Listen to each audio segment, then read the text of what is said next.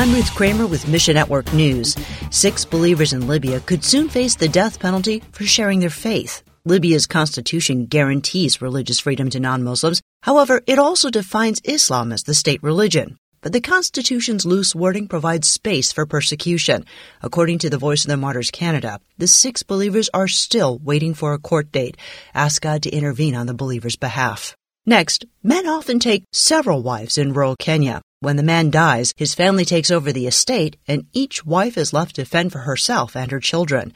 Kenya Hope offers a two year path to safety through its Widow's Mite program. Widows receive food assistance each month, and they learn marketable job skills. And biblical discipleship happens along the way, too. Today, on International Widows Day, you can give a woman and her children hope for the future. Find your place in the story at missionnews.org. Mission Network News is service of One Way Ministries. I'm Ruth Kramer.